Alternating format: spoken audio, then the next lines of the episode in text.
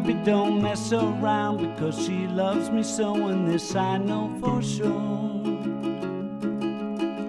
But does she really wanna, but can't stand to see me walk out the door?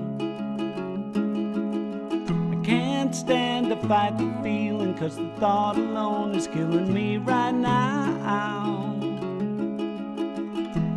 God for mom and dad for sticking two together, cause we don't know how.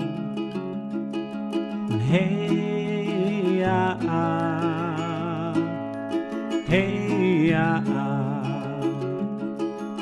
hey, ah, ah, hey, ah, ah. You think you got it, no, you think you got it, but got it, just don't get it till there's nothing at all, all, all. We get together, oh, we get together, but separate's always better when there's feelings involved, all, all. If what they say that nothing is forever, then what makes them, what makes them, what makes love the exception? So why, oh, why, oh, why, oh, why, oh, why, oh, are we so in denial when we know we're not happy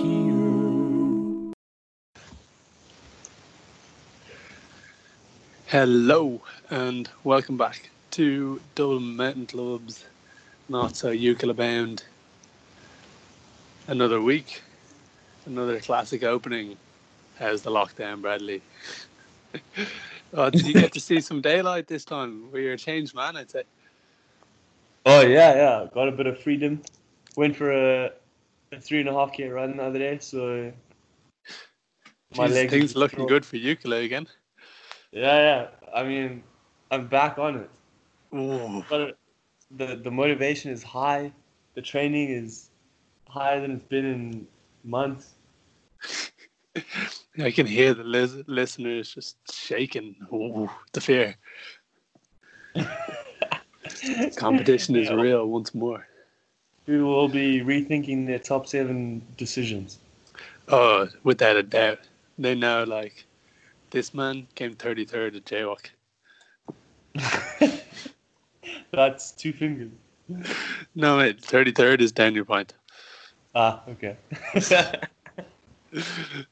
Uh, good times. How- And how it's you just doing? you two in the flat. yeah, yeah. We got we got a whole flat ourselves now. So Sick. party, party in Madrid when all this is over. Oh, jeez, that is pretty sick. Yeah. we probably won't be allowed in till September, but we'll try and sneak over in July, June for a party. Yeah, yeah, fair, fair.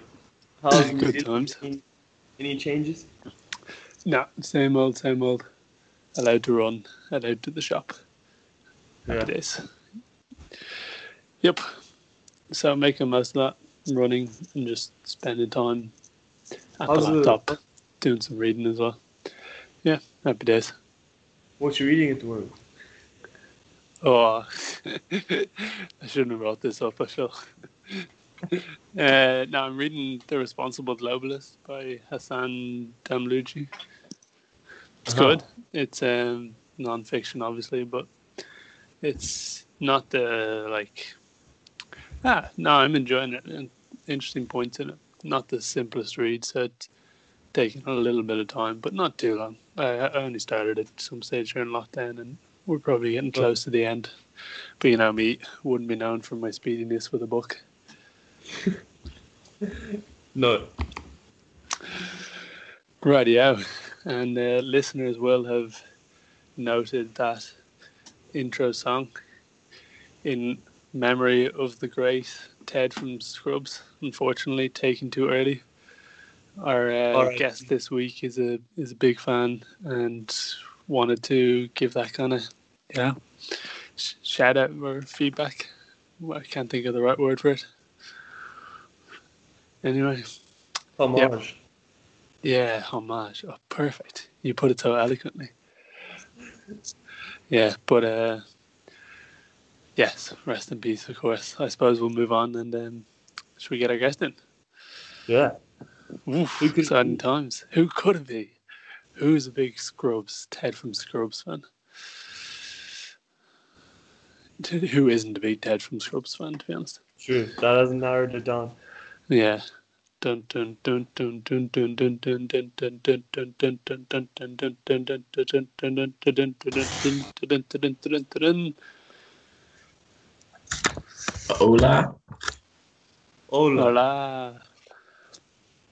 How are we doing? Am I on? Comment. Say say that again. Uh, wait, what the hell did I just hear? Can you hear us all right? Yeah? I can hear you guys. Am I not meant to see you as well now? Oh no no. We uh we turned the video off because it's too embarrassing. All right. We- We got a boomer on the chat. Doesn't know how Skype works. we got a boomer. Um, yeah. Well, that's uh, as Bradley said, but might have been spoken over. Jonathan Quinn, we have here today. How you doing? Do you want to introduce yourself? Describe yourself as an athlete. What? This has this wasn't on the previous podcast. We like to throw in a new question each week, Johnny. Um, Keep, keep on I the side. suppose a lot of people listening to this probably know who I am, but uh, Jonathan Quinn, formerly quite involved orienteer, not so much anymore. More doing, or probably been away from the sport for like a few years now, but getting back into it in the last couple of years in trail running and stuff. So yeah, and probably embarking on another go at orienteering for the next couple of years at least anyway hmm So that segues quite nicely in. We go shifting back towards orienteering. Why the gap? Where where have you been for the past couple of years? i've just been dealing with injuries since about 2013 like um so i well like i did JWOC and stuff in 15 and 16 but then after that i kind of just took a break for a couple years um but i don't know i suppose i haven't been having that much problems with my legs recently so it's a pretty good way to get back into it like never lost the love for it, anything like that. You know, it's just a case of um, not really being able to do it more than anything. Like. Yeah, And fair. not being able yeah. Sorry, Brett. Uh, just like not being able to train and get to the level that you want to be at. Yeah, exactly. Like, um, and it's kind of annoying because those are really the kind of the probably I'd say like your finishing junior years are kind of like the most important, really. Like, um, Yeah. so yeah, it's a bit annoying that way, but still, like you know, f- people go into their thirties and stuff, still performing at a high level. So hopefully, can get to that maybe again. Nah, we got a long time till you get to your thirties, boy. Yeah, I keep forgetting that. Like, I keep thinking I'm way older than I am. You're January 2015, birthday's June. So what? You're 24 now. uh, 2016, so 23. Oh, jeez. Yeah, 20 young. 24 next month. Like, yeah, fair, fair. I think- Jeez, you have so much time. I probably keep thinking that I'm the same age as like you and Connor and stuff. Fair, fair. Hey, what? You fucking calling me out? I like getting on there. Like, Yeah, it's pretty close to 30. Uh, ah, yeah, here years to go until 30. Years and years. You were first year 18 and you went to JWOC. yeah, That's 2013 for any listeners. He, Johnny didn't mention that. I don't know. That one uh, doesn't really stand out to him. oh, like that was the first one. Like, so that yeah, like it was not really. That was when I was healthy, you know. So, Yeah, fair enough. but Brad mentions that because that's the one that Brad likes to remember. Like, Were you at that, Brad? Uh, yeah, I had, I had a couple decent runs. Oh, yeah? When'd Johnny- you come? Johnny beat me in the long. Oh, did he? Yeah. Yeah, good stuff. I mean, to be fair, I'm impressed you finished the long, Brad. Brad conveniently like leaves out that he made the A final as well. Like, Man, Yeah, it's- the, 30, the 33rd in the sprint. What can beat that, though, you know? I think it's a case of when we're because all the like finals, all the other finals and stuff were in the morning. Like, we were like watching the TV in the arena for the A final, like, and we just see Brad going out there in shorts, and we'd all been in the train, and we were like, "Holy fuck, this guy is screwed!" Like, Uh, and absolutely ripped to shreds. Like, oh, it's hilarious. Yeah. I'd been Good wearing times. shorts the whole week, and, and it was working for me. So I didn't want to didn't want to ruin the, ruin the, like, the mojo. And it didn't Yeah. work, though. would you put it down to the shorts? Were you getting eaten up out there, or you just had a shocker? I I put it down more to the goal was just to make a final, so that was so my mind was like, I don't give a shit anymore, you know. That's Well, I did give a so shit. wasn't a good mindset for that area Yeah. either. Like, it's rock hard, so hard. Yeah. Yeah. Class maps. We might get to live it all again next year in Czech Republic once more. Exactly. Different style, but really still cool rocky areas. Yeah. Like, But I anywhere in yeah. Czech Republic. Czech Republic's Ah. the best in the world for it here, I think. Like, Nah, I've ran some shit in Czech Republic. And Ah. like WUOC in Czech Republic was bang average. It's just fast, hilly forest. Ah. like I, But- I like that fast. I like that fast white forest though. Like, Yeah, fair enough. But it's just easy, so the really quick guys shit on the Irish. Well, to be fair, they shit on the Irish and the other stuff as well. Um, yeah, Brad may not really think so much about his A final, but Rafael Miguel still thinks long about it.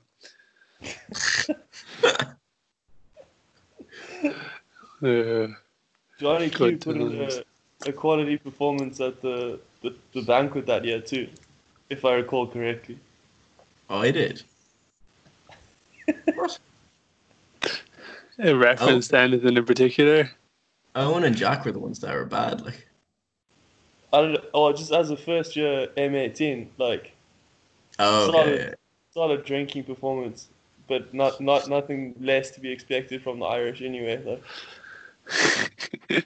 just living up to high standards. Good stuff there. We can't ask for any more.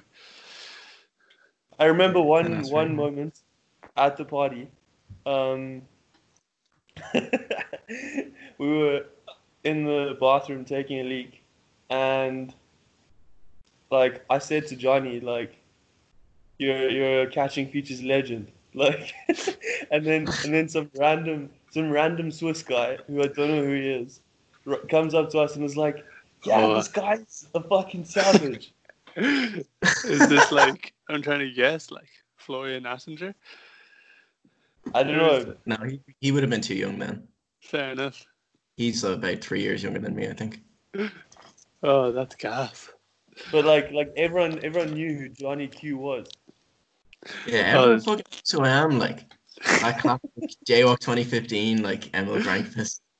Oh yeah, that was It's a great too. moment in all of our lives. Like, The same, the exact same thing. Johnny's really? there, like having a bad day, getting sick into the barbecue at the banquet, Yeah. and uh, he's just sitting there, head in his hands over the barbecue. And I don't remember which way round it was. Was it? Uh, I asked Emil, "Do you know who this guy is?" or something. I think it was you asked me who he was. Oh yeah. And uh, he, you were like, that, of course, that's Emil Grankvist. And like Johnny hadn't even looked up. Like I didn't know how the fuck he got it. Like, uh, but Emil knew knew full well who Johnny was as well. Respect. Yeah, the mutual love from one top CF player to another. I suppose in the oh, yeah, it's community. Like, yeah, in the quarantine, there's been lots of opportunity for you to return to catching features. Have you been? oh, yeah, man, been playing.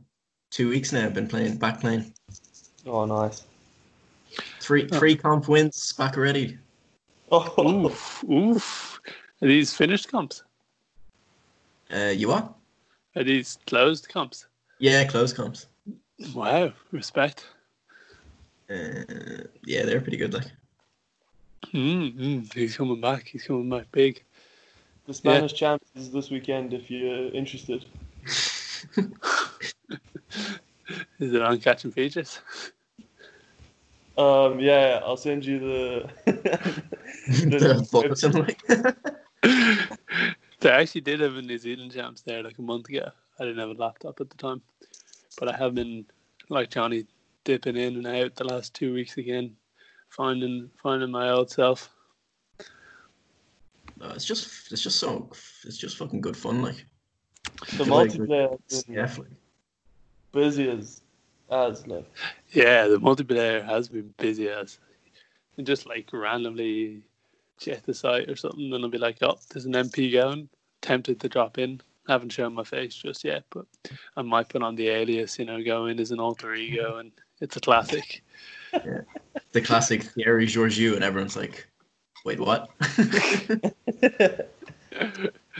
Uh, good times. the revival of the legend that is catching features. What a game! What a game! It's back with a bang. It's got like Yeah. all the game. not all the classics, but all the like modern classic map makers are doing their shit. They're making good stuff. Um, so there's high quality events going on, and the fields are huge. This is like oh yeah, I've never seen that many people playing before. No like, way. Some comp like 500 people. It's insane. yeah. Well, we were living in Sweden, and I feel like Catching Features was almost in, at its peak in that sort of time. It was like you get a hundred, and- like when a comp would close, maybe you get 150 or something. But now, like, yeah, 500, like it's absolutely crazy. 626 people. Oh, are you looking And- at a specific one? Yeah, that's, that's the biggest I can see in the last um, week. Is 626 people. Oh, yeah, that was on the World Cup trainings, isn't it? People are all Yeah. over that because it's short, and you know it's like the best quality map. Albin Ridefelt, the winner there, with Matt Ogden in second place. Ooh, ooh. Big names. The uh, most recent World Cup events, bringing us back to Sherbridge Mountain. I uh, beat Johnny in both Yeah. those. Did you actually? Yeah. I've been uh, I'm not. quite focused on the World Cup and putting together some decent races, but you were still Yeah, I've been struggling on couple. that. That Fair, Sherbridge fair. map I was a bit. The conversion's a lot different than the previous version as well. Yeah, yeah, It See, takes a little bit used to like. yeah. So he's released another set of two, and it's the same map but a harder conversion. Oh, okay. Cool. I, don't, I haven't played it, but that's what he said in his description. We are full like deep, knee deep into the CF nerding right now. Oh man, we've been like firm advocates for it in the junior squad as well. Like discount codes left and right. Like people getting paid to play catching features. Like it's madness. How do you know that I was talking about it? Oh yeah, Colleen's just been uh, in contact with me as well. Fair, yeah, because I was like giving the talk and just like planning and making training plans and this sort of stuff. And I was like, oh, one of the other things you can do in lockdown is like you play catching features. It is relevant to definitely improve your orienteering. Um, you just get used to relating the map to the ground and like practicing your technique.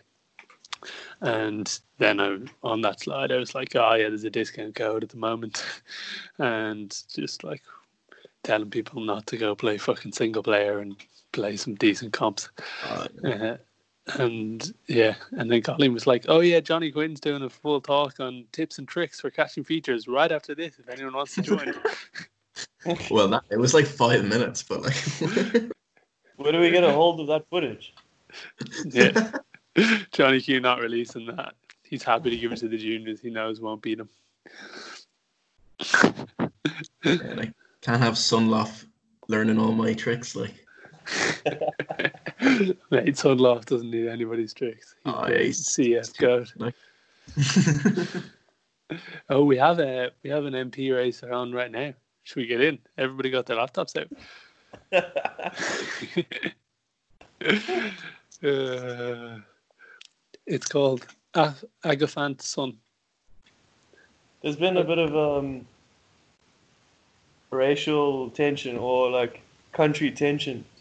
the Spanish the Spanish people have been telling me that uh, they've been talking Spanish in the group or whatever, and like a couple of Swedes are like throwing in puta and whatever Spanish words they know.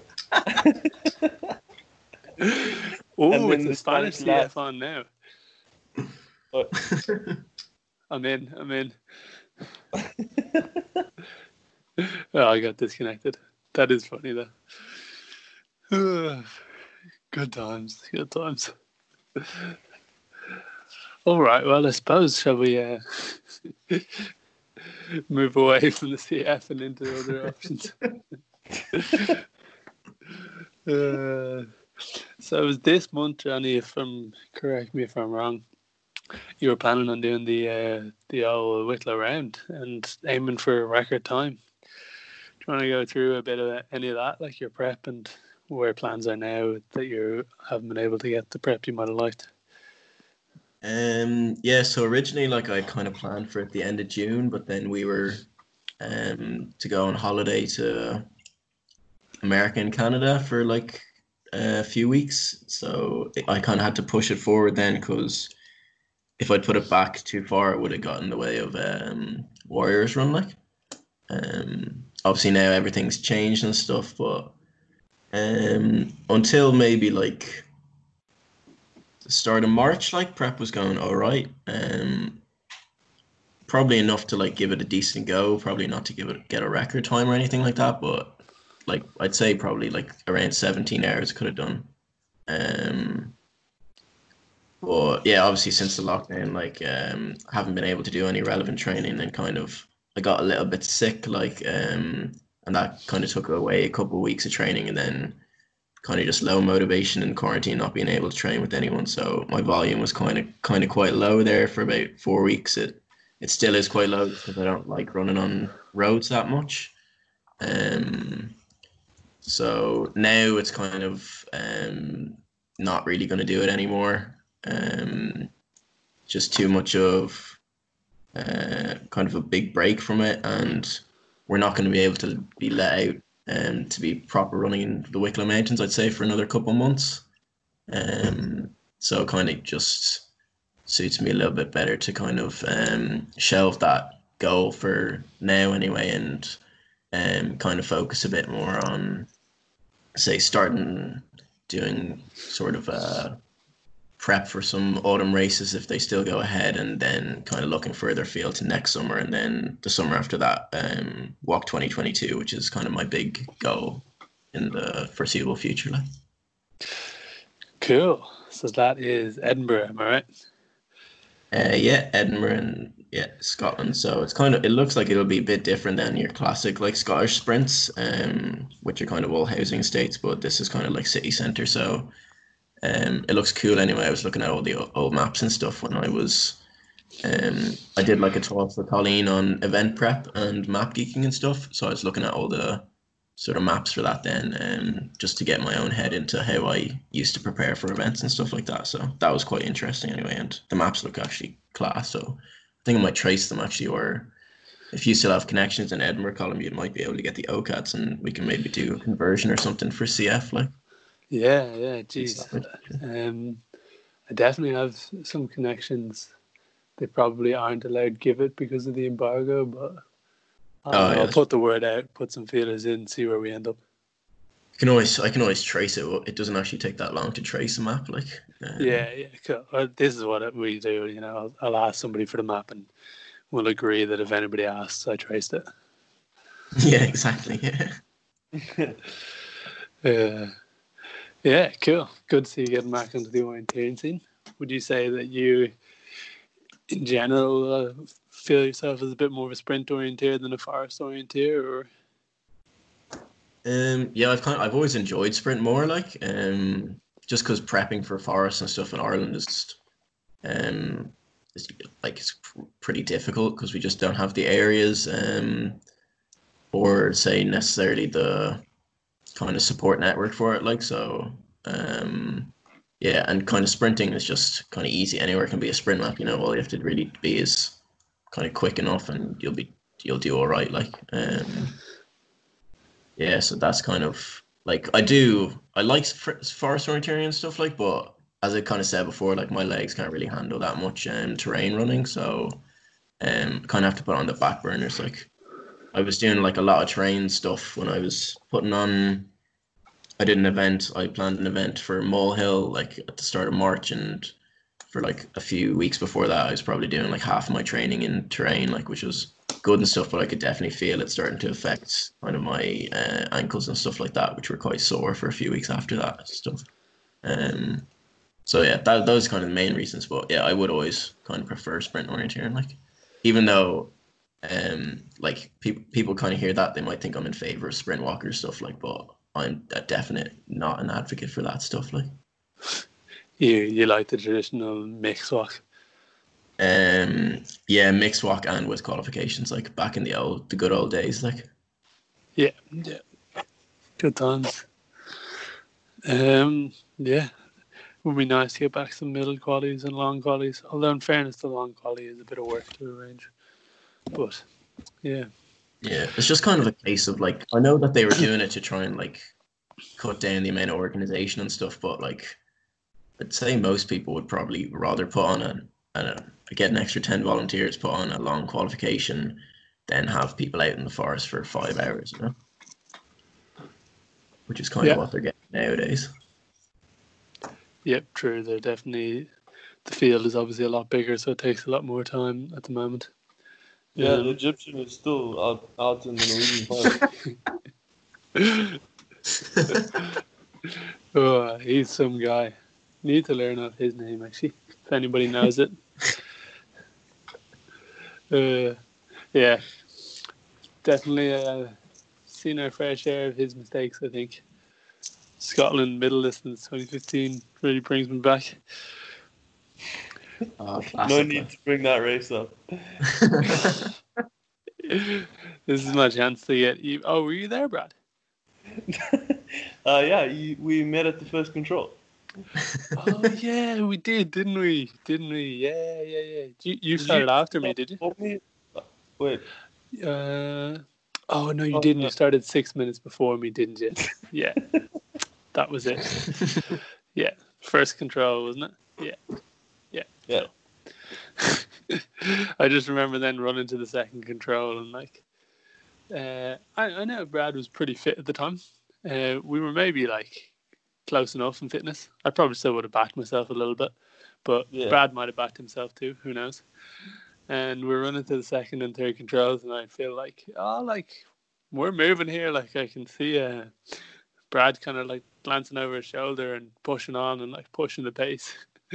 and uh, yeah, I don't know. I think think he made another mistake and I got away. But chatting at the end, Brad was like, "Oh yeah, I knew you'd caught six minutes, but like I thought I could drop you and, and take it all back." and I was like, "Oh, surely like you already lost the six minutes to me. Who cares? Just try and get a better race." He was like, "I wanted to beat you, man." So used to just taking the W versus his friends in South African orienteering. Six minutes didn't matter. yeah, yeah, it is like like in my mind it was like me versus my only competitor. Obviously, I'm gonna try drop him. You know. it wasn't to be though, wasn't to be. No, One stormed through from eighth starter to come back as first finisher. Actually, second finisher, another guy out kicked me. But yeah, good times, good times. Not like I can really boast that much about that race. It wasn't anything special over here either. Um, yeah, I guess that kind of leads a little into um, the, like the Irish orienteering at the moment and that Johnny. We are kind of like talking about people like what people you think are really good orienteers and would you say most of the orienteers in Ireland are just a bit shit?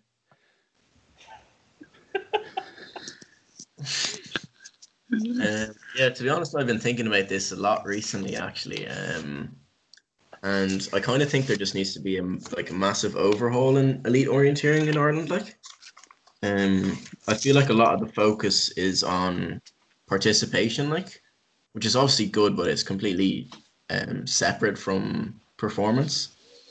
Um, and to be honest, like the, the main thing that's wrong with um, Irish orienteers isn't necessarily like their navigation; it's their um, physicality. Like, and the only person who's kind of, or the only two people who are kind of nearly in the realms of um, kind of running an elite standard is Nick and Josh. Like, um, obviously Nick has the results and uh, to back himself up, and um, Josh is just kind of a bit poor at navigation, so he doesn't have the results. Like, um, but yeah, that's kind of the main thing. Um, and this I actually did a presentation for like the 16s on physical training and stuff. So I was doing a bit of research on it, and um, I'd had this from ages ago, but there was like a presentation that Daniel Hubmann did in May 2010 um, and he was saying that because he doesn't live in Switzerland near like decent areas for orienteering, like um, a lot, just most of the training that he does is just as kind of standard running training.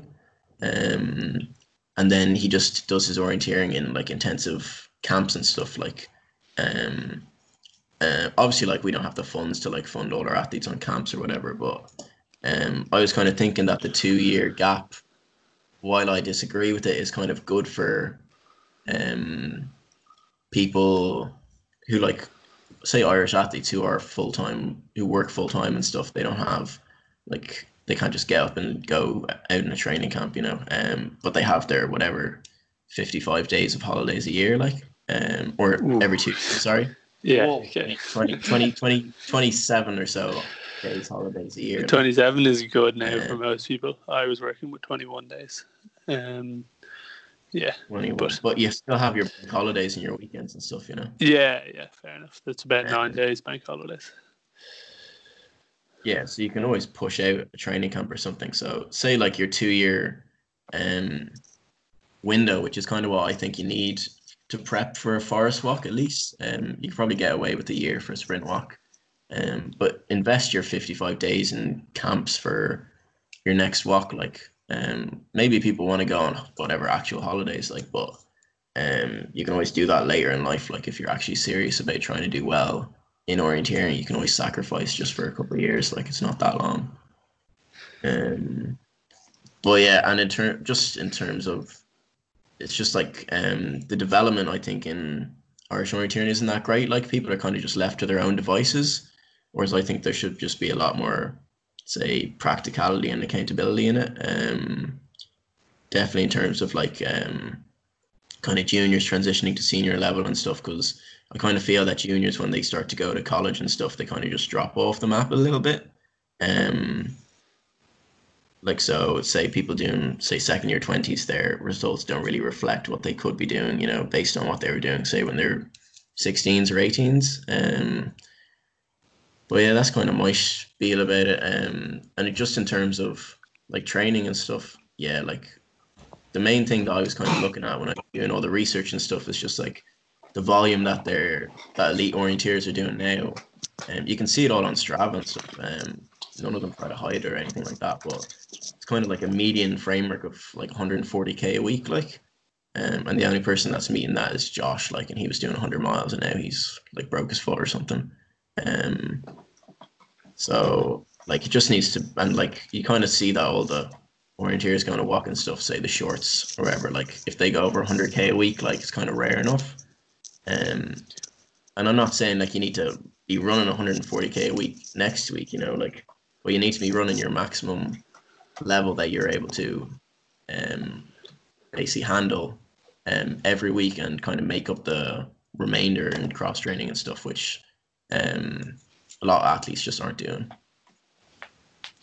Yeah, yeah, no, that's, that's fair. Um, there obviously are some other people in there, like Paul is running well, and he's probably a little bit more in the high volume, and like Connor is running well off low volume. But yeah, if if these people are pushing the mileage a bit more, and for people who can't push the mileage, if they're pushing it on the elliptical, yeah, whatever like, cross training, they get a lot. When further. you say running well, though, like um, you're probably talking talking of like an Irish context, whereas I'd really like Irish athletes to be thinking about a global context, like how they're doing a WOC and stuff. Like like Connor didn't make the WOC middle final um last year, even though he was in good shape. You know, he'd ran pretty well against the likes of like Matt Ogden and um, Simon Uppill and stuff at Queen's birthday in New Zealand, like um, but just didn't translate to Norway, like so. Um, there's kind of that big divide there, like because to be honest, I don't think that the elite athletes are like that much better in terms of navigation. Like they're maybe a little bit better, and but they probably still make the same amount of mistakes, but they're just better at um, minimizing those mistakes, and the mistakes don't actually have that big an effect on them because they're fast enough to be at the top of the result anyway. You know. Yeah, yeah, yeah. I do agree. Yeah, like when I say Paul and Connor, I'm like Paul is just. I feel like a bit of a kind of a level above physically. Most of the other orienteers probably still behind Josh, um, and Connor. I'm like uh, I think in the forest, Connor is a level physically above the others, even though he might not be on the track or on the road and stuff. But yeah, no, you're right. He's it's definitely like he obviously had a bad mistake in the middle quality, but he was probably I think he was like 18th or 19th in the quality before that. So he was pushing the boundary of having a chance making it, but probably gonna miss just anyway. So um yeah, no, interesting to get your opinion and all right, I will just put a shout out to myself. I did uh, do a week over 140k there recently, so kind of a big deal. just lacking the natural talent. Um, yeah. On that note, so I'm gonna go through a bit of a list of names here, and you tell me: shit orienteer, good orienteer. Wait, in terms like do you mean like you mean like orienteering? So combining physical and navigation, like you, you choose you choose what you want to answer in respect to. Okay. Niall McCarthy. Um, kind of just needs to take a look at himself and uh, kind of just get his act together. Really, like um, definitely has potential to be uh, at a high level um, on the elite stage. I would say. Um, so like mediocre in kind of navigation and good in physical. Okay. Mark Stevens. Um, bad navigationally, good physically. Colleen Corbett. Um, Corbett kind of just middle of the road, kind of what I was saying before, you know, like um, his WOC middle result kind of stands out as um, kind of a big um, kind of red cross against him, really. Like, um, to be honest, I don't really think he should have been running that race at all. Um, that's kind of another thing that we can get into if you want to, the Irish selection policy, but we'll leave that for a little bit anyway. Um, yeah, might come back to that. But yeah, like Corbett was very good before, like, but as I kind of said before, like college kind of fucked him, and now actuarial is kind of fucking him as well. Like, hopefully, we're seeing the end of that, the uh, the examination side of that thing, but we'll have to wait. Um, Colin Moran. Uh, like can handle the training load and stuff, but just doesn't have the results. Can't argue with that. Connor Short. Uh, Connor like showed a lot of promise. Uh, that JWOC in 2012 was very good, but um, Connor just been lacking a bit recently. Like his like in terms of Connor, like he just makes a lot of mistakes.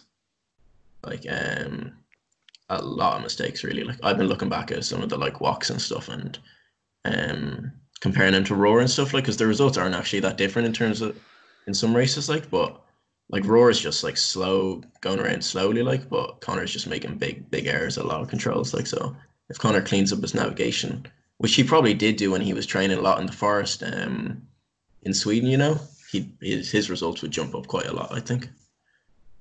Yeah fair. Uh, Rory Short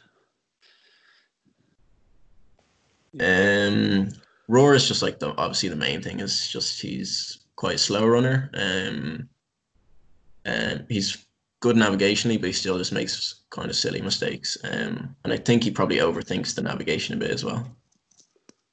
That's I kind of have a bit more insight into because I was coaching him a bit for a couple of years, like, but um, yeah. kind of just needs to have like if he wants to do well, I'd say. Like, to be honest, I think the window for doing well at WOC 2021 is kind of past, um, because it's not that far away now. Um, and to my knowledge, no Irish athletes have been in have been in the train, um, yet. Um, so I'd say that people going for forest WOCs should kind of switch their focus to WOC 2023, which will most likely be in Switzerland. Even though I don't, I don't know if it's been con- confirmed to Switzerland yet. But um, so yeah, if if Roar has like a good focus on WOC 2023 now, um, I think he could do quite well with that. Even though he'd be pushing on 35 then, you know, or what, 33 or so. But you think it's too late now for 2021? Say, for yeah, example, to be honest, I think people should. right, so that w- would be kind of my focus 2021. I'm sure it's others as well. Um, yeah, I mean, I, d- I agree and disagree with you. I'm like, ideally, it would be good to have gotten more orienteering focus there. Um, but there is still a lot of time to get plenty of focus on in Czech Republic. And kind of like you described with the likes of Hubmann, I'm like, oh, if you focus on the physical side and try to get that up as much as possible and get the camps in later on and when you can, uh, and the camps will be better organized a bit closer as well. So, anyway, I'll uh, I won't, we won't get into that debate just yet. Um, Long. sorry, Brad. Bradley Long. Yeah, Bradley Lund. Just all all round spoofer like. Nah, like uh, I don't know, like I don't really know know that much about Brad's orienteering. Like I've only really seen him at Joe 2013 when it, where his results were pretty good. Like so, Brad's a natural. Brad is uh, one of the best conversions of like running speed to running with a map that I've seen.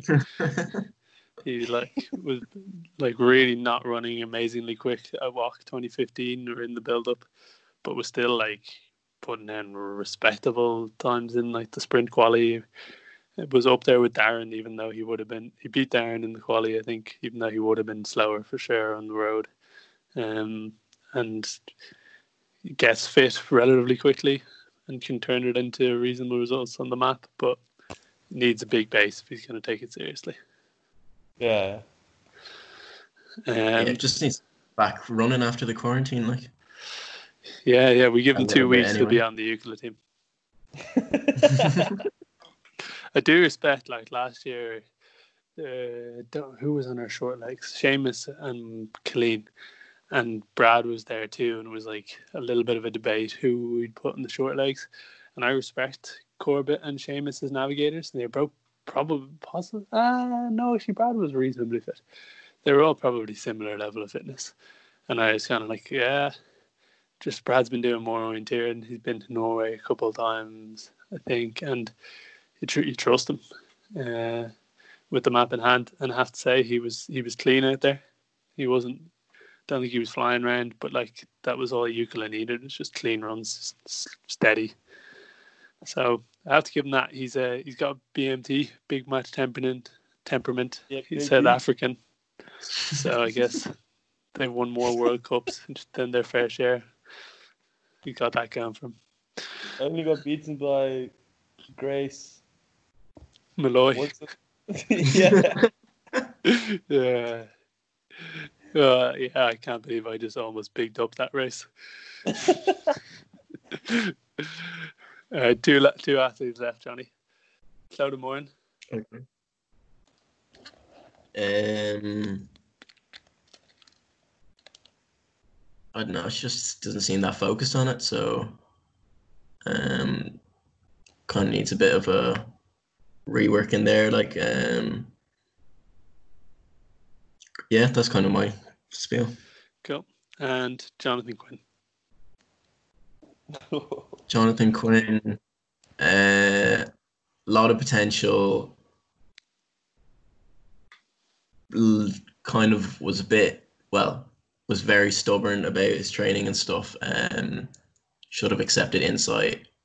Um, yeah, maybe past it, uh, past any decent results now, but um, definitely I think still has the potential. Okay. there we go. Now that's the list of people I uh, wanted to get your opinion on. We know Johnny Quinn is a man of opinions, and uh, he's he's fed us fed us our desires there today. Ah, yeah, but there's I'd much rather a person have a strong opinion than be Corbett and sit on the fence about the Jukola team for the whole year. Like, That's, that's true. No backbone. Just doesn't have the goal. uh, cool. Well, now we've got a bit of your opinion there on the Irish Orienteers and stuff. Will we get a brief insight then as to the Irish selection policy you were going to talk about? um, yeah, like I think there's because we only have we still have only one place, is it, for the next few WOCs, like Uh, for long distance, yeah. for long distance. Okay. Um, We're uh, three oh, for yeah. middle because the qualities are back. um, like it shouldn't just be come down to one race um, for one spot. Like it should come down to the best overall orienteer. Um, so like for like Corbett, like was WOC the only way, race he ran that year, or the WOC test race selection race, um, and then he gets on the WOC team. Like that's a bit weird to me. Um, in terms of this year, like maybe Roar shouldn't have been running the long. Like it should have been Nick, even though Nick didn't do amazing in the test race. Like um, I think he had something f- wrong with him or something. Um, I think he's what he said he was he went vegan for a week before or something like. he kind of that it would up. have improved his results. Yeah. Come on, this is a podcast that He obviously we- just wrong, like we sell the Viganda here. We can't we can't have any negative associations. man. I am a strong advocate. Uh, no, yeah, he he did go vegan for that week before. Who knows whether that affected him or not? But uh, Like, it- he was having no. cramps out in the race, and he was like, It "Oh, I never get cramps." like, it- so it, it- makes sense that like a change, a, s- a drastic change in diet the week of the race would probably Exactly. have Like been it's, the reason. like two weeks to feel. It takes two weeks to get adjusted to it. Like I felt that like um when I went vegan. Like um, it does take a while for your stomach to get used to it. Like basically just having an appropriate amount of fiber. Like um, well yeah. So yeah, like it should come down to the best orienteer, and really it should come down to kind of who's kind of prepared the best. Really, like um, who's been on who's been on the training camp, who's actually focused on doing well at the race. Like um, like like you could like this like it's gonna sound bad that I'm bashing Corbett so much, but um. Like, like if you look back at those like Roar's vlog videos before the WOC that he did, um, like the WOC, the one before the middle like race, Corbett is literally like it like just like so uninterested in life, let alone an orienteering race. Like it's unbelievable. Um, so like that sort of attitude, attitude just really shouldn't be acceptable. Like, um, to me, I mean, I, I don't know the video, so I can't really talk. man, watch it. And what Roar comments on this in the video, like, um, so yeah, just watch that, and everyone will agree with me, like, cause yeah, it's just clear as day. Don't Fair you think there's, there's something to say about BMT and big match temperaments, and if you prepared well enough, you should win the test race. I, I do. I'm a little uh, like Yeah, like it's I hard think to come up test with the right selection are- policy. I think because you know there, it's not like we are having any other races that we're using, and uh, I'm a little bit like the best orienteer does make the team. I can definitely see sense in that, and maybe if there's three spots, I can. It's easier to have like two two giveaway spots and then a third that's just like best form if somebody didn't make it in the day. But with one spot, it's, it's quite hard to come up with one. And for the example, of the year that Corbett made the team, it's not like we had any other races except for maybe Irish champs. Um, and it's not like, for example, Nick would have been at other races uh, last year before the long distance. So it's it's it's tough to come up with like how you do it kind of objectively. Yeah, but my point on this kind of ties in with my point on like there being an overhaul it seems of elite orienteering in Ireland, like, um, because if you had that overhaul and you had actually uh like overview of everyone, um, and their kind of training and their commitment to the event, the amount of training camps um they'd been on and stuff, you definitely get a better sense for that one spot in the team, like, um, rather than just coming down to one day, like someone has, like, makes a couple of mistakes and they, um, or maybe a little bit behind someone else, like who, like pulls it out of that bag, um, like the one day of the year that they're going to do it, and they're definitely not going to do it at WOC. Um, I, I get what you say, like I get what you mean, like, but, um, like that's, um, it's not how the other teams do it, and it shouldn't really be how we do it either. Like, Uh, some Especially, teams do do it uh, like that now, but anyway. Especially in terms of like the relay and stuff. Um, I think the Irish, the Irish should follow the kind of what Britain do. Um, they have like a relay squad that these people will be running the relay regardless of um people's results in the middle selection race. Like, um, and I think that's a way better system. They probably have nailed down the relay stuff better. I'm like it's it it makes it real hard to get into that squad, but uh, they have guys who are able to run relays, and they've come out with a number of fourth places over the last five years. So can't really disagree with that, their system at the moment. Cool. Um, right. Well, am I right in saying too you're doing a bit of mapping at the moment around Dublin, or Um, yeah, I'm doing at the minute. I'm doing Sandyford, which is um, it's really big area. Like you could probably have a decent like hour long urban in there if you wanted to. Um, it's kind of stretching the whole way from the pitches, um, like near where Roran, Connor, and Regina live, um, all the way to like the was it the the it's like an M50 there is now. Like yeah, the M50 is there, kind of Yeah, it's kind of stretching out. Paddy Ogan, sort of. Yeah, so it's kind of stretching out that whole area. I think it's like um 2k diameter of area, like um which is pretty long, like but uh and then I'm doing like I, I Lawrence has kind of started kind of started Dún Laoghaire a few years ago, but I don't think he got very far. So I kind of want to do that and then do Wicklow Town as well. Um, and then like it's kind of funny because like I said, like I would after I did Kid Kilbogget map, um, which took so fucking long. That area is massive. Um, I kind of said that oh geez, I don't want to make any more maps, like, but because I'm just doing these um on spec, um so there's no real time frame for them like it's kind of a bit more enjoyable like i can just come back to them any day i really want to and work on them for as long as i want you know um, Yeah, which is okay. what I would, which is kind of what I would enjoy. Like, Try and sell them at the end, maybe for a little bit of cash in the pocket, but no time pressure. yeah, exactly. Like the main thing, like I said this to you before, the main thing I did for Sandyford was um, just so that we could have a different training map, and it might be cool to have like a night sprint or something like that. The area that I have, I've kind of finished most of a part of it. Um, it kind of only really be good for sprint relay with artificial barriers, like um, because it's kind of just a little bit easier. It's just a bit easy, like um. There's still a few interesting bits, but a lot of bits are around businesses and stuff, and they have gates up and stuff, um, which kind of makes it a bit harder to use um, especially at night because they'll all obviously all be locked or whatever. Like, um, but the the grass area and stuff is grand or whatever for a start and finish kind of stuff. Um, well, yeah, if more people started map doing sprint maps and stuff, um, I think it'd just be cooler. Like, um, it actually gives you a good sense of how people of kind of like the different perspectives on mapping. Like, um, that's kind of what I took away from doing a little bit of research recently about event prep. Is like, um, I don't think I really paid attention that much before to how different mappers map and stuff, um, which is kind of like the most important thing really for um, kind of a WOC, WOC or a JWOC really. Um, so it's kind of just a bit interesting get your own perspective on it, and um, I don't really want to be doing the only be the only one doing it. Like, um, there's a lot of people in the senior squad, and I'm kind of the only one that you'd say would do a bit of mapping. Like, obviously people do a bit of UCDO and stuff. Um, but it kind of just be a bit more enjoyable if there are a bit more maps and a few more people uh, producing them.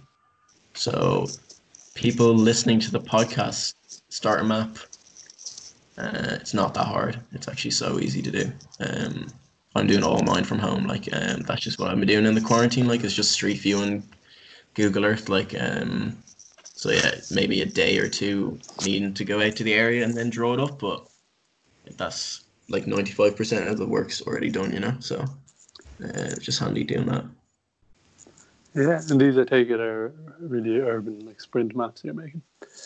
Obviously, the areas you talked Yes. about are, but it's not as easy to do it Yeah. online, I guess. like I, yeah, I'd maybe want to transition to do maybe some non-urban maps, just because the non-urban maps in Ireland are like poor, um, or not great, inconsistent at least, even though um they kind of all have the same mapper, which is a bit weird. Like, but um, yeah, uh, I just don't. I'm not at that level yet, and I don't have the kind of tech to make it really easy. Um, but maybe in the future, like uh, do a small one or something like that would be a cool thing to do.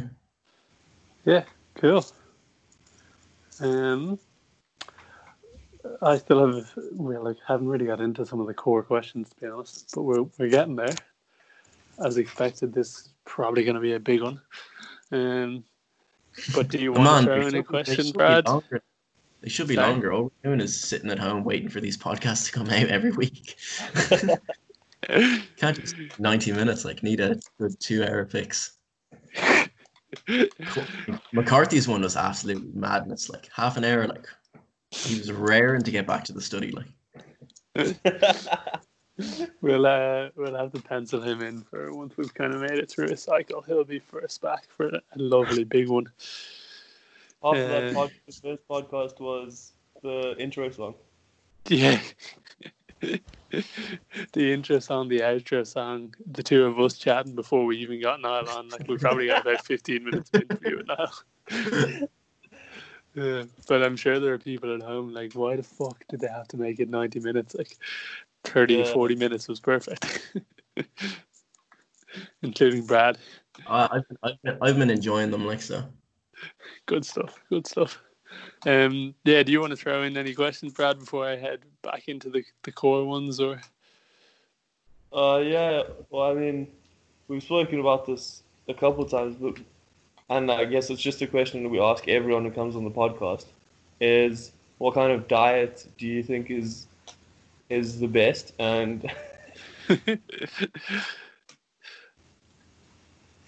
yeah, just for training, like, well, what kind of diet do you follow specifically?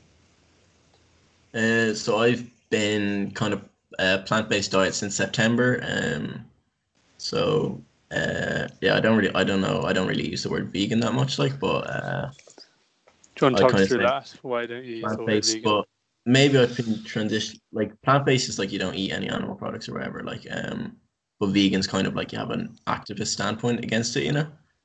Um, that's kind of what I'd say anyway. Like, but um, I think at a certain point you kind of um get to a stage that you kind of just people still eating meat like you kind of just like are so um um it just it's just so weird you know um that you're like oh i know all the stuff that why that's bad for you or and it's bad for the planet and um obviously ethically it's bad as well like um so like it's just a bit weird watching people eat diet. Like i don't necessarily think that to Brad's question, I don't necessarily think that a vegan diet is better for performance, like, but um, everyone, like in my view, everyone should be following a plant-based diet, like, um, because obviously we have the climate crisis and stuff, and this whole thing, this whole quarantine is caused by people, um, eating animals, like, um, COVID nineteen is a zoonotic disease, as was SARS, as was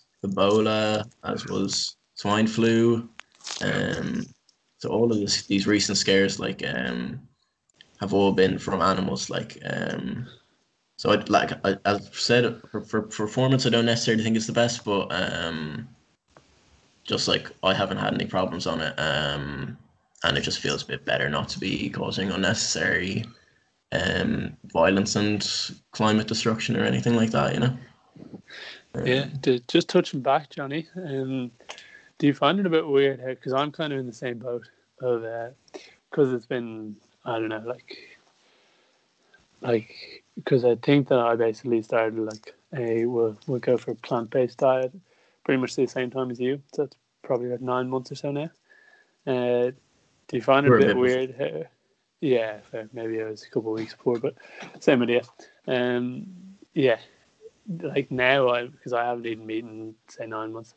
You're like, oh yeah, like the idea of eating meat would just be a bit weird, and like other people eating meat seems weird to me.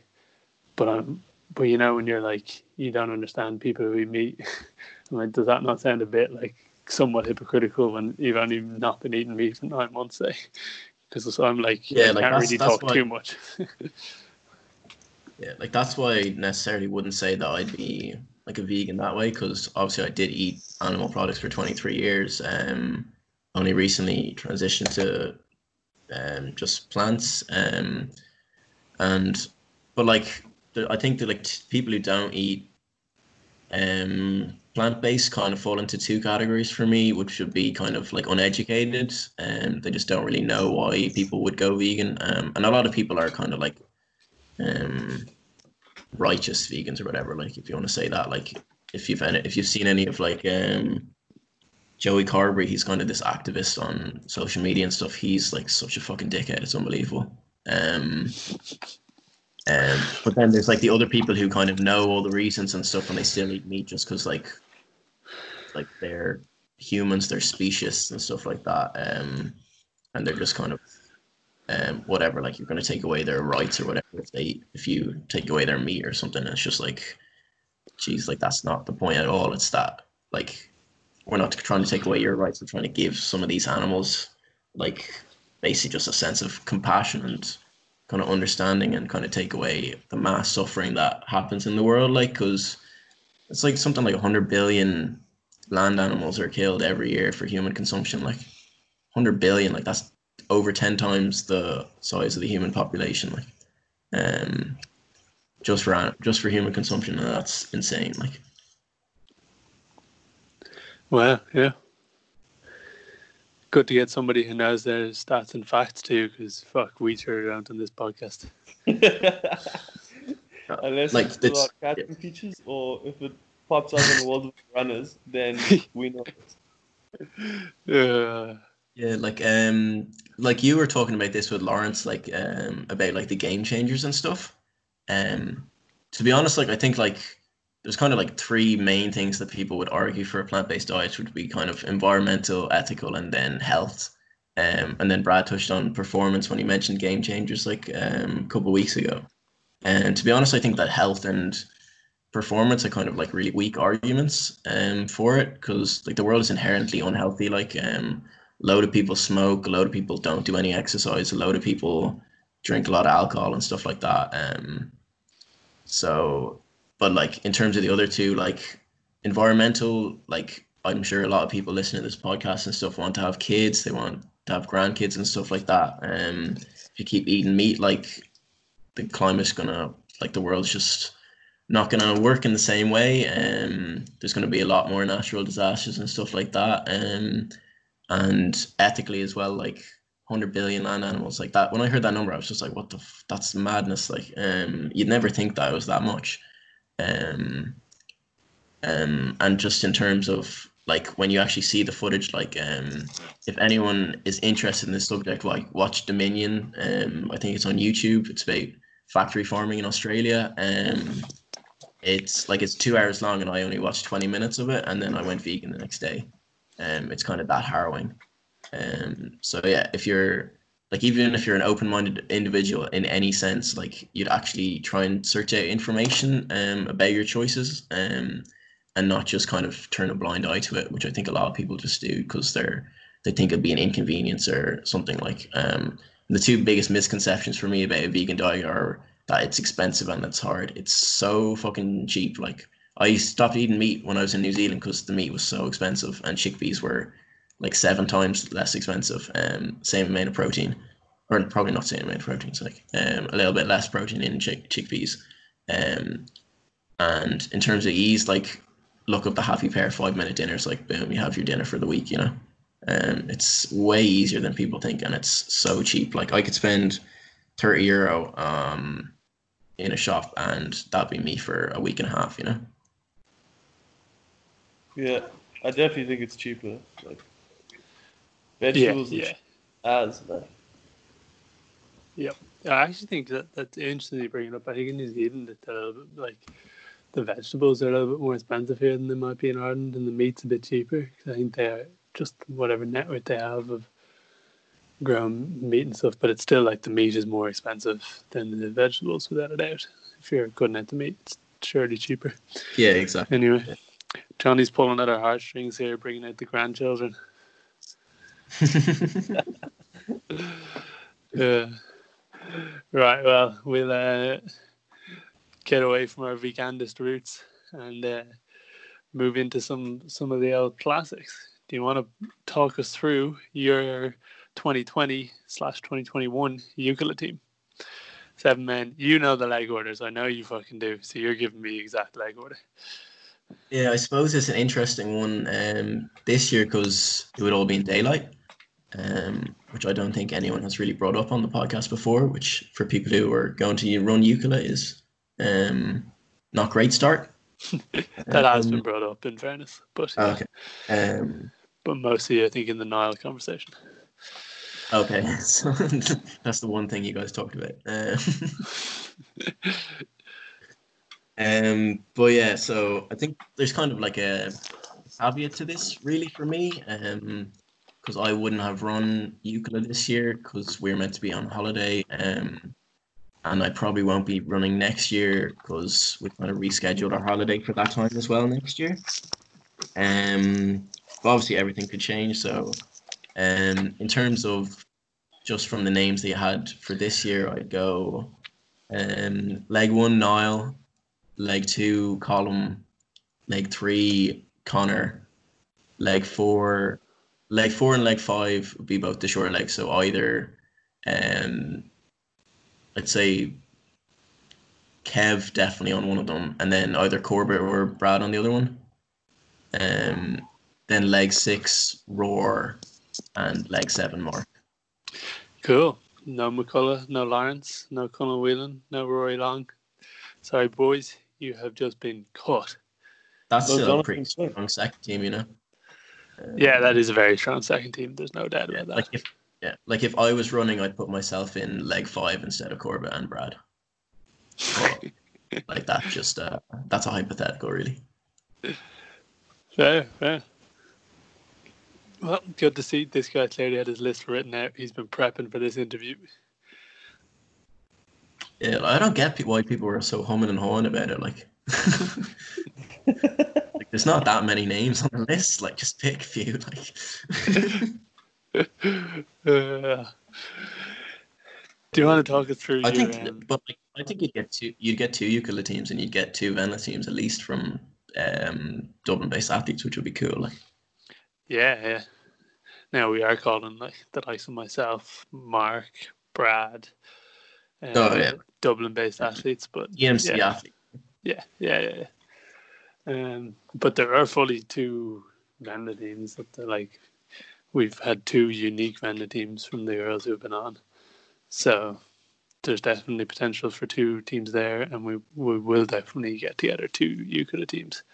Yeah, you can might If even have have- three three Venla teams. Like, I mean, if the no girls are mentioned- interested, you could almost have a full girls team on Jukola as well, and that would like, yeah, true. yeah. So, um, yeah.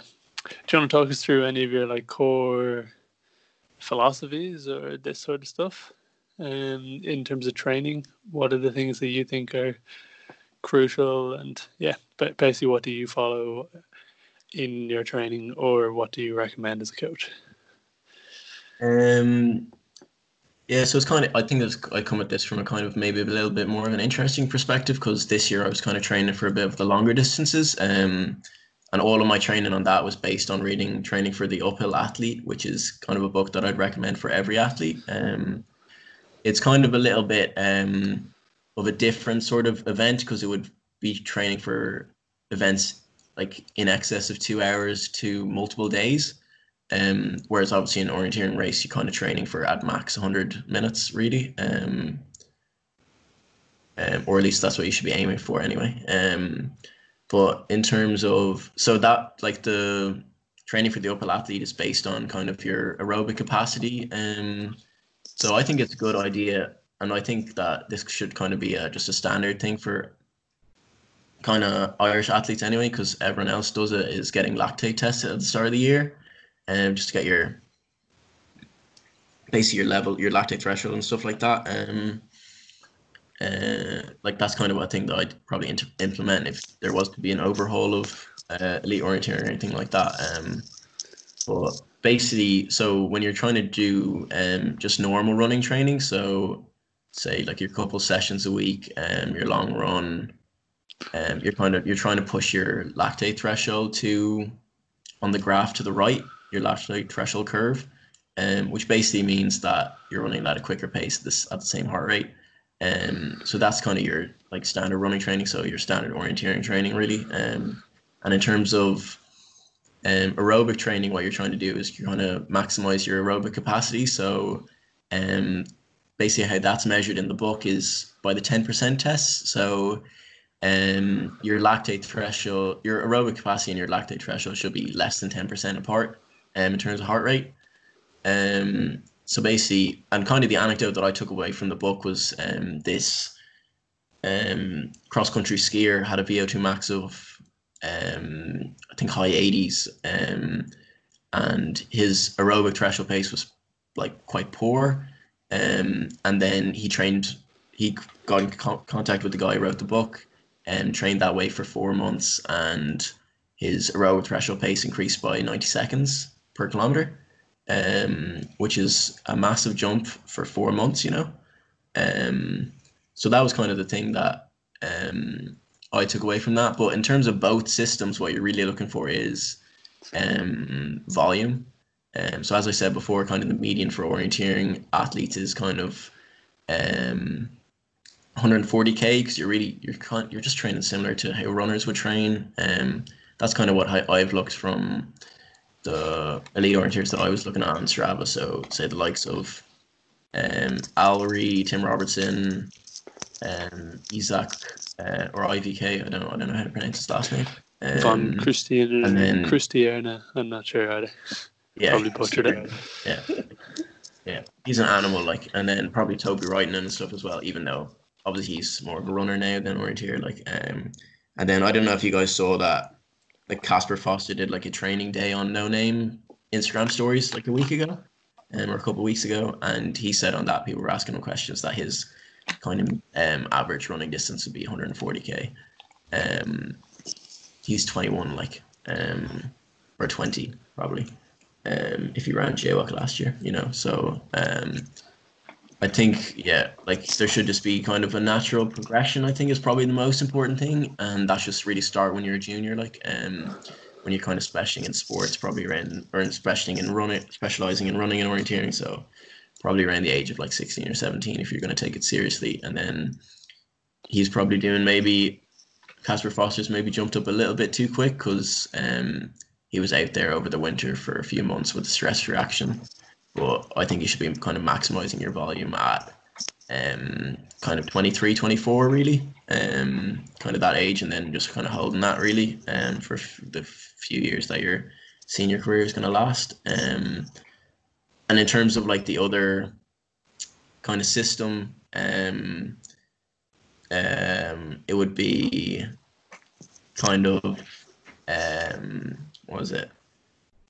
Yeah, the other system was mainly about hours because it would be a lot um, less intense kind of training and stuff like that. Um, it's mainly just about kind of zone one and zone two training with a little bit of um, zone three training thrown in for there for um, kind of aerobically um, developed athletes. So the ones who have who pass the ten percent test have their um, lactate threshold and aerobic threshold ten percent apart. But so that's kind of my breakdown of the two systems. Like in terms of my own training for the next year, I'll probably be doing.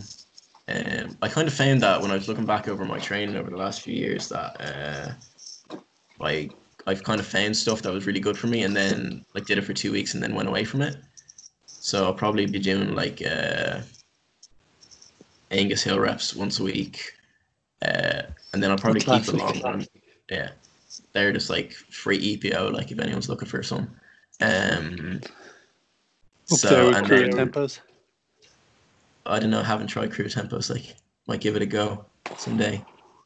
Um, and then I'll probably keep in the long the longer run, you know, once a week, like uh, just because I enjoy them. Um, like the excess of in excess of three hour ones or whatever in Wicklow. Um, and then that's kind of my two main trainings, and then I kind of just do a few easy runs around that around that, um, and maybe a few hill sprints. Um, that's one of the things that was included in the book as well, and I've kind of done them um, consistently for the past few months, and um, they're quite fun to do, um, and you actually feel quite a bit better after you do them, um, in terms of kind of power and stuff like that. Um, so that's kind of my system. Like I found like in my own training over the past couple years that when I do have a structured training plan, um, I don't last at it for long. So I kind of just kind of try to keep things unstructured and really just kind of train how I feel that day. And if I don't feel like training that day, that's grand as well, you know. Um, that kind of yeah, that's kind of worked for me. That got me into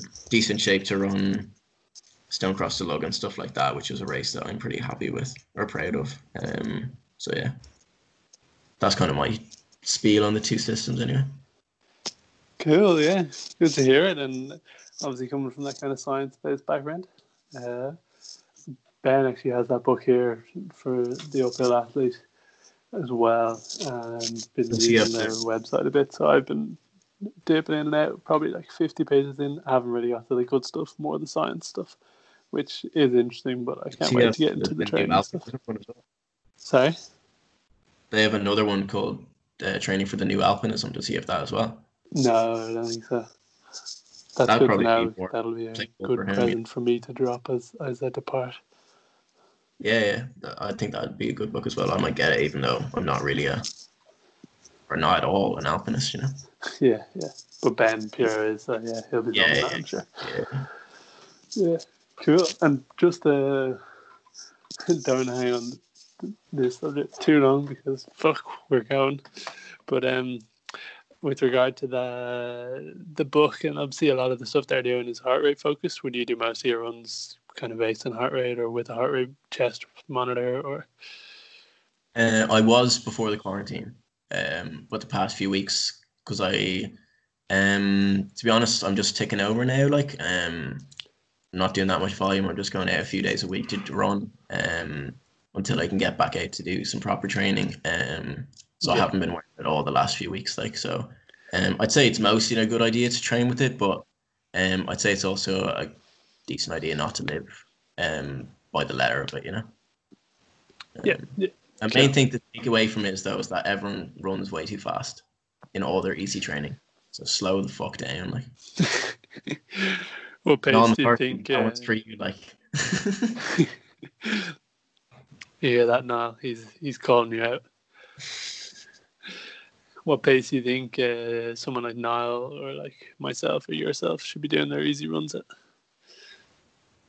um, like for myself, I've been doing all my easy runs at like five thirty to five forty per k, like. Um, which people would probably say, "Oh my god, that's so slow!" Like, but it's at the end of the day, it's not about the training; it's about the racing. Um, and to be honest, I think this would get me in as as good a place to do the hard sessions that I need to do and a good, the good races that I need to do. Like, um, in terms of Niall, like, I think he should be running at like five minute Ks, like, um, because then he'd be able to up his, he'd be able to run a little bit longer as well, you know, um, which would kind of um a bit more volume, which probably help him a little bit, you know, um, in terms of hours, like, but um, yeah, like what you've been doing, Colin, the last few weeks has actually been real good on all your easy runs, like over five minute Ks, like, Yeah, yeah. Oh, yeah. I definitely. and your sessions are benefiting it from what what I can see, like. Yeah, yeah. I've always been, or well, certainly the last couple of two years, I'd say, just a, a five to five and a half minute K guy on my easy runs. Just it's all that the legs seem to muster up, and I'm pretty chill with it because it does mean you recover nicely. Yeah, exactly. Like that's what I've been doing. I just I just go out running and whatever pace my legs want to run at, I run at that pace for however long, you know. Yeah, nice not to be stressing about it. Anyway, um, uh, yeah, we can ask then. Do you have any particular race? I know you kind of slightly referenced there that you're pretty happy with the Stone Cross to Lug, but from orienteering or mountain running perspective, anything that you're quite proud of? Um, I think Stone Stone Cross the Lug I was really happy with just because um, it was kind of almost a comeback race for me, really. Um, kind of after really like two years of kind of non-existent doing anything really, um, and I'd only been training for about two months after like um another like massive layoff with injury and stuff. Um, and it was just coming off Tromso, so I was on a, in a in a pretty good groove, like um that race was just fun because we were just having a day out in the mountains, like, and um, like we all ran pretty well that day. Um, so yeah, it was just a good atmosphere. Like, um, in terms of orienteering races, I'm ha- I'm I'm proud of some results, like not necessarily of the races. Um, so like, like this is gonna sound really stupid, but JK 2010, um, first M14 um, which was real cool. It was like I won the JK, like that's a pretty big deal. Um, Is that sprint or? yeah, in the sprint. Cool. Um, yeah, congratulations. and, I, and I won it by a while, uh, like a good bit as well, like which is pretty cool. Like, um, like and I t- like I think that's kind of important having those kind of early successes, you know, because they kind of got really really amped up for um the next few years anyway. Um, other like fourth at the JK overall in 2011 was pretty good. Um, that was pretty good standards as well. Like Aidan Smith, Chris Galloway, and Matt Elkington were ahead of me. Um, and that kind of result came out of nowhere. Really, um, it was quite surprising. You say you came out of nowhere and you're like you won the JK in the sprint the year before. Yeah, but like I was the first year 16, like coming fourth in 2011. Like, um, Yeah, fair. So like that was it was cool anyway, and it was in Northern Ireland as well. Um, and the and the areas were cool. Um, so that was pretty cool. Um, then probably the race that I probably think is probably the maybe the best race I've done. Um, was JHI in 2012. Um, was fifth um, 50 seconds behind the leader, um, which is pretty grim because in any other place that would have been second, like any other uh, class. Um, What year did you say that was?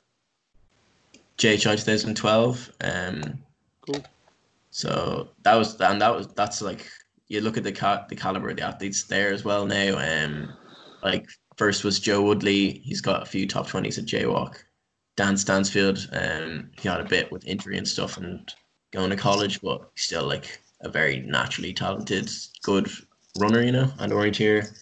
And then like Dane, I think was third. Um, and he's obviously runs for Adams State now. Has run fourteen, whatever, ten for five k, and then Sash as well, who's an absolute animal. Like, um, and then I think sixth in that race was Tim Morgan, um, and obviously look at him now, like he's absolute beast as well. Like, um, so it's good. Co- I think that year was actually that kind of company of athletes. My year, um, is actually such a good year. Like, um, you see so many great athletes coming out of that, like, um, which is real cool to see. Um, Yeah. and it's cool. And it's real cool to run against them this year. Yeah. We, to be fair, actually, our year was uh, somewhat loaded as well, just because we had the like um, Pete Hodgkinson, uh, Johnny Crickmore, Matt Halliday, uh, Peter Bray, that kind of. I'm trying to think. There's somebody obvious. Oh, Chris Jones. yeah, it's just somewhat He's your loaded as well. Yeah, no, He's- he's the year above, but like he'd be racing him every Oh. other year. Jesus. Yeah. Yeah, but Banana. What about um, your? Can you talk us through the emotions of being on the top of the podium in the C final in JWOC 2015? Uh, Uh, yeah, so Jay, like this, I was maybe gonna wait until you said the bad races or whatever, but um, might just segue into it now. Like yeah, segue away. Most devastating. Jay, what Yes. like J 2015 and 2016, I um now looking back on it, like I don't think I should have been selected at all. Um, just wasn't in very good shape to run them. Um, just kind of had a bad time in all the races, really. Um, well, I say bad time, like um, like that C final was actually pretty good.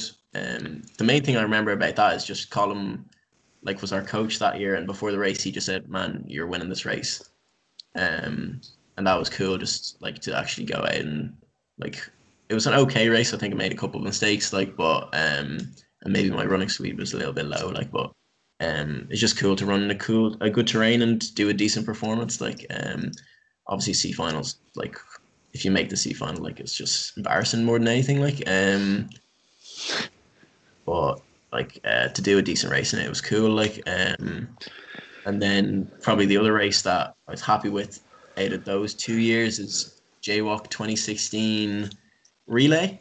Um, I really wasn't in good shape, um, especially after all the previous races, and my shins were killing me. Um, but like still put in a like good technical performance, and the area was absolutely savage. I remember that. Um, that area and the area for the JWOC middle final that year as well were probably the two best areas I've ever run on. Um, they were so good.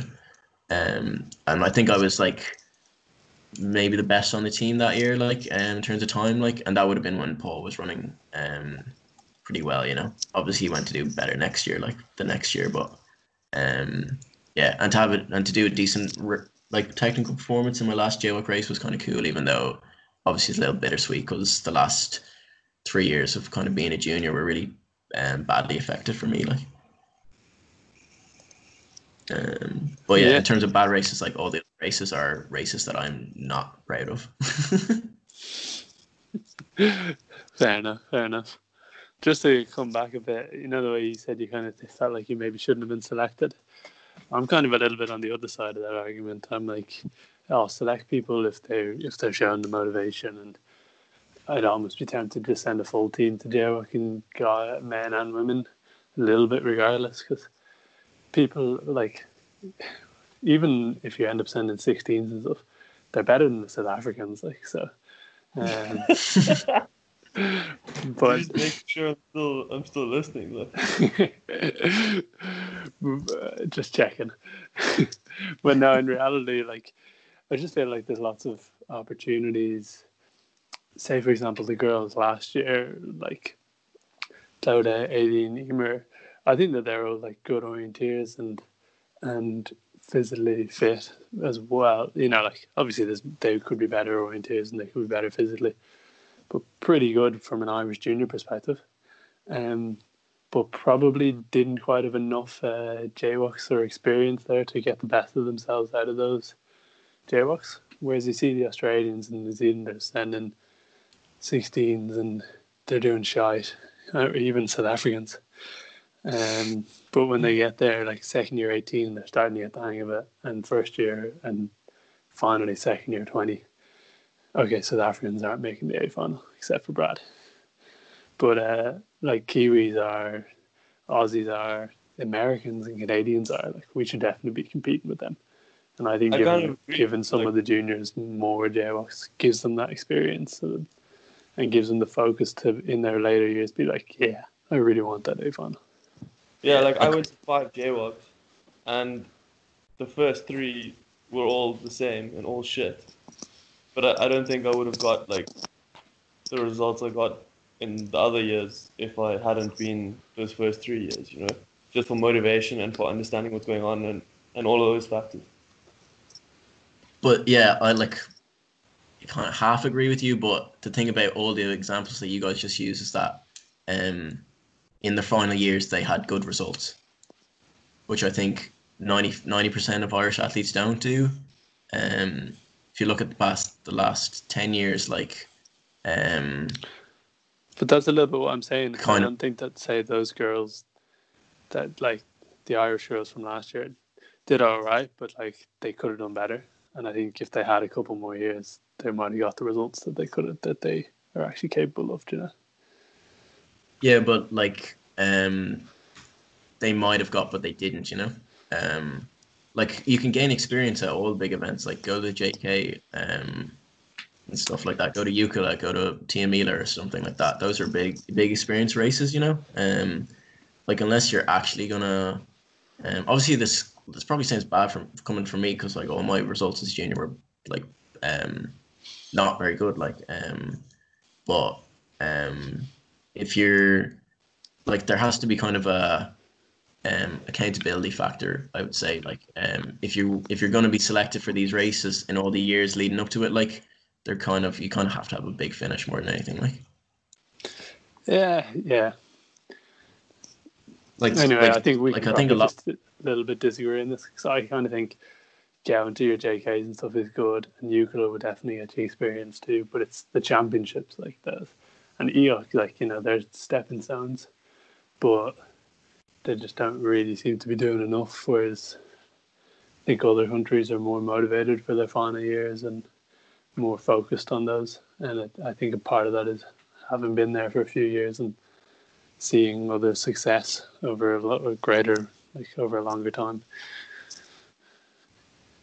it resonates as well if like somebody has been for a few years and they make it to the final in their last year 20 the first year 18 who's there is like shit i want to i want to make that a final i want to come top 30 or whatever um whereas when people see it at home they're like oh yeah i want to do that but it's, it doesn't hit home quite the same i think anyway Um, yeah, like, but like, I just think my system kind of. I think there's people who go to JWOC to try and do well, and because they want to be good at orienteering, and then there's people who go to JWOC because they want to go to JWOC.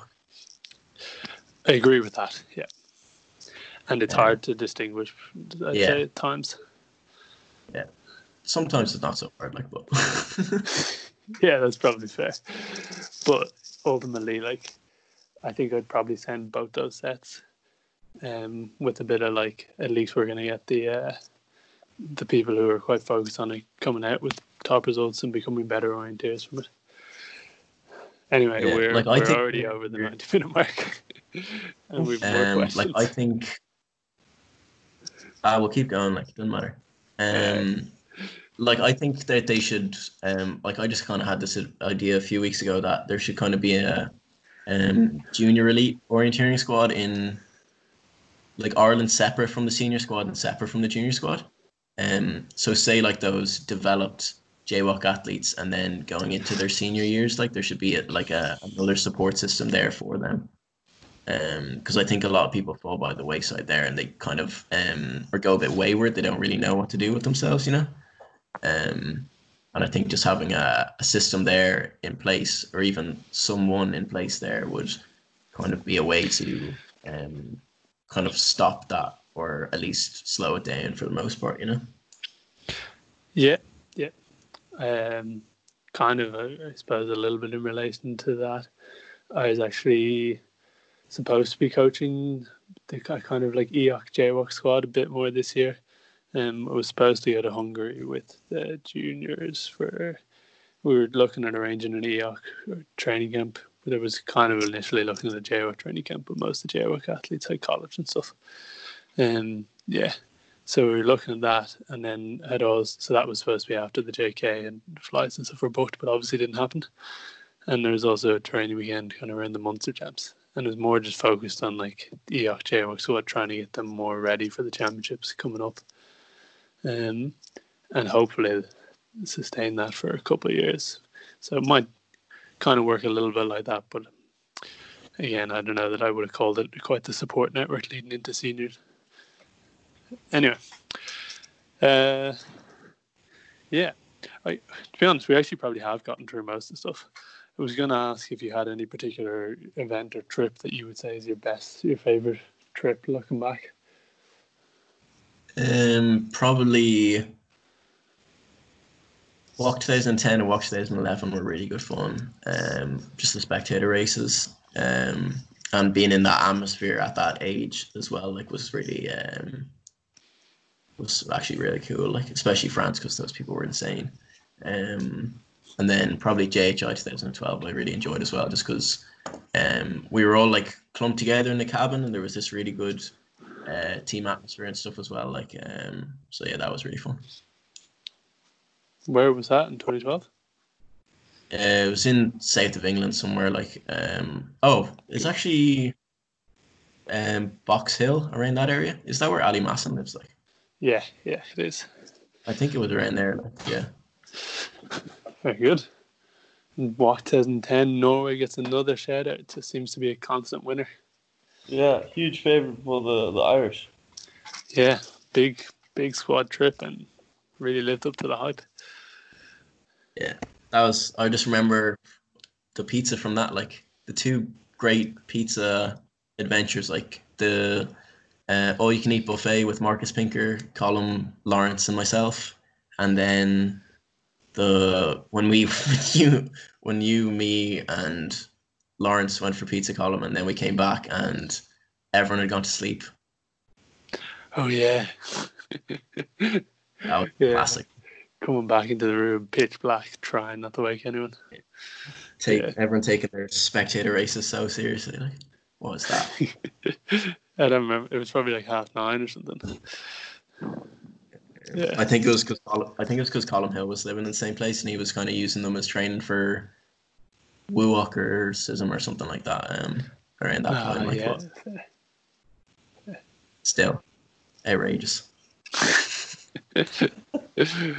uh, very good. I think um, I'm through all my questions. Just checking back. I don't know, Brad. Did you have any more remaining, or have we satisfied your time quota? Um, who's your favourite Scrubs character? um, I suppose yeah, there should be. I love Scrubs. Like, who doesn't love Scrubs? Great show. Yeah, Favorite character. Oh, it's a tough one. I'd probably say. Probably say either Ted or uh, the janitor.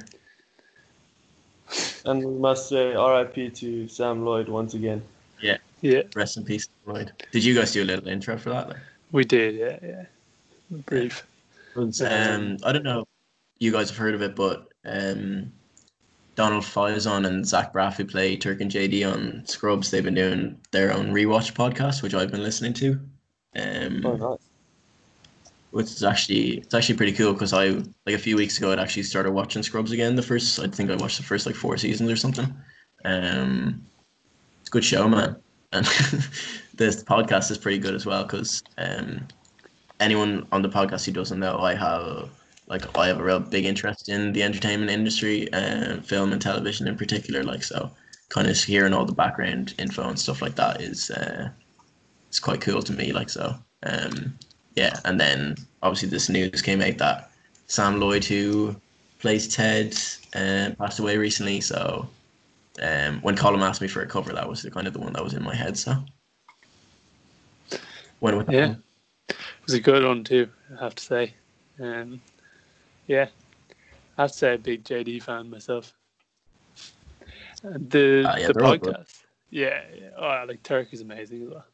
Yeah, the rewatch podcast is that like focused on like they're rewatching episodes of Scrubs themselves, or Yeah, like every every podcast episode is an episode of Scrubs. Like I don't And- think they're gonna go for the whole run. Like they pro- might do the first season. I'd say. have they been talking through it, like, or just laughing, or Um, they've been like talking through it, and they have guests on and stuff. Like they've had um the guy who created it, Bill Lawrence, on. Um, they've had the guy who plays Doctor Cox on. The guy, the women who play um Elliot and Carla on as well. Like so, it's actually quite cool to get a whole um different hostess perspectives and stuff like that on it. Um, and yeah, it's just a show that I like. Um, especially the music in it and stuff. Like um, that's the main reason why I started rewatching it. I was just like man, I need some good music. So I got a load of them songs onto my like songs on Spotify and stuff. So I've just been listening to them. Like, yeah, yeah. Oh, my favorite was always Overkill, Colin Hay. That's a classic scene uh, the the, heart, the most heartbreaking one, Winter Joshua Radin. Like, Ooh, I'll have to look that one back up. ah, you know it. Like, Brent, yeah, the Brendan sure, Fraser. Ooh, fair, fair. It's been a while. Though. Um, yeah, like they're just cool stories. Like a cool story about that is that your man Joshua Radin, um, was living on Zach Braff's couch, like, and then they put a f- bit of his music in Scrubs, and he like became very very well known, you know.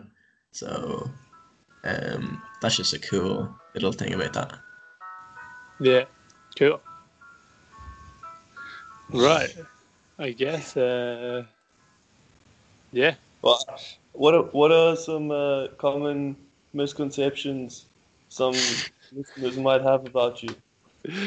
Uh, if we're keeping this going, like I can bring out all the old questions. Um, yeah, let's keep going. Like you can, we can, you can cut it in half if you want to and put them in an, a separate episode in a few weeks. Like, I might pop out shortly. yeah, well, to be honest, I don't actually have that much more, but yeah, no, I am interested to hear this one. To be fair, hit us with the Um, misconceptions. like, um, I don't know. I'd say all conceptions are a bit accurate. Like, uh, I'm probably a bit too intense about stuff. Um, but I don't know. That's just the way I am. Like, I can't really apologize for it. Like, if people were like this, they'd be like it too. Like, so. But you kind of have to live with what you're given. Like, What Love yourself, free brother. What you say, Brad? What are your thoughts on free will? um, now that's the great misconception. um, oh, Have yeah, you guys had not- this conversation before? No. Oh, I've had this brought it up with conversation- me a few I've had this conversation in one of my college classes that was like philosophical and stuff like that. Um, yeah, to be honest, I just don't really believe in it. Like, um, like it's kind of like it's coming to a kind of head now. Like people don't really have their own choices and stuff like that. But like, I'm not one of those fucking whatever First Amendment American psychos who have a million guns and want to kill everyone with COVID nineteen or whatever like that. Like, but um, I just think that all of our choices and um, kind of the way we live our lives are manipulated by the systems that have been in place for the last however many years. You know, um, like we think we're making an individual choice, but it's a choice that someone's made before, and it's a choice that someone's going to make again. Like, um, so yeah. Nice.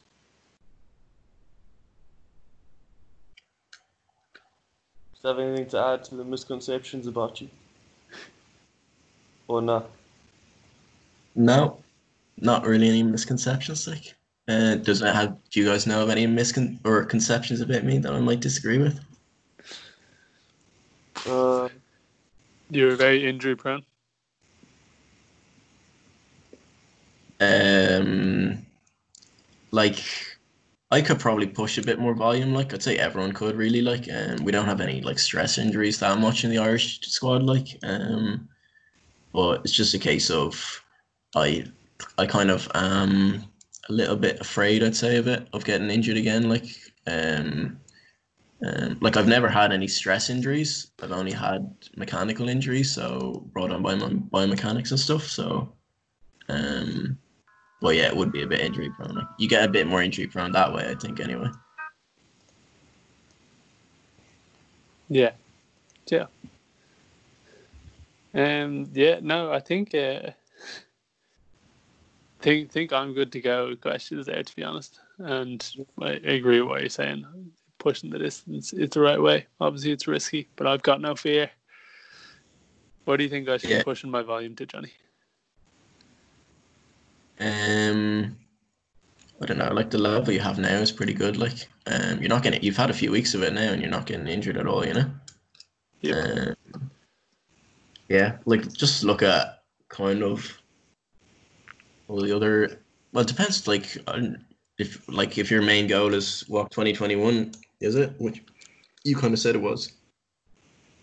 Yeah. Um, yeah. For the short term, anyway, for sure. That's it. Short term, if the year is short term.